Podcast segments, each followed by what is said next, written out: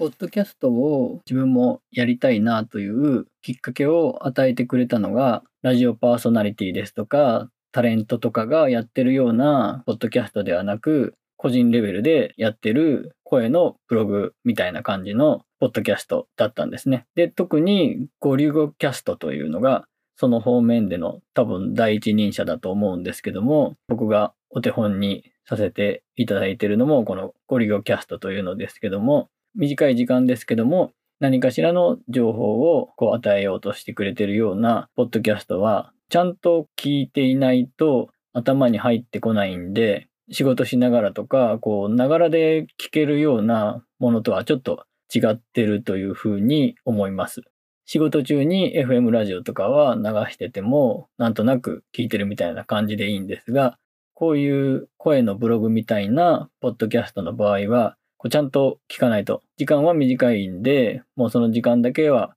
ちゃんと聞かないと、ちょっと頭に入ってこないなというふうに思います。じゃあ、いつ聞くかということなんですけども、私の場合は、朝子供の弁当を作っている時に、ワイヤレスのイヤホンの片耳だけ入れて iPhone でポッドキャストを再生させて聞くというようなことをやっています。弁当を作っている時に聞く分にはちゃんと内容を頭で理解して聞くことはできていると思います。まあそれで朝聞いていて骨伝導のスピーカーが欲しいなというふうにちょっと思い始めたんですけども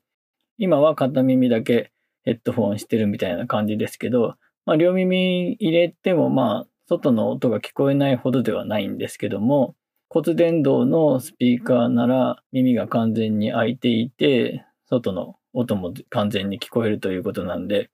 ちょっと骨伝導スピーカーに興味を持っている、欲しいなと思っているという状況です。あとは外出した時に電車の中とかで聞くようにしています。で、特にまあ満員電車とかでスマホの画面をこう見るっていうのも厳しいみたいな場合には非常にまあ、まあ、便利だというふう、便利というか、そういう時の暇つぶしというか、そういう時にこうポッドキャストを聞くというのは、まあ、なかなかいいんじゃないかと思います。で、うち結構田舎なので、一回出かけると長い時間電車に乗ることが多いので、帰りとかにずっと本読んでたりとか、ずっとスマホ見ていても、それでちょっと疲れちゃうみたいなこともあるので、そういう時にポッドキャストを聞くというのも、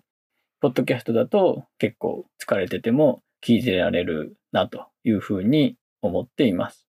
あと、お風呂スピーカーがあれば、入浴タイムにも、ポッドキャスト聞けていいんじゃないかというふうにも、ちょっと思い始めました。で、3000円ぐらい、Amazon で見ると、3000円ぐらいでお風呂で使えるスピーカー、Bluetooth のワイヤレスのスピーカーが買えるみたいなんで、お風呂で聞くんで、それほど音質とかにはこだわらないでいいと思いますし、家族もお風呂で音楽が聞けるので、お風呂スピーカーを導入するというのは意外といいんじゃないかなというふうに最近思っています。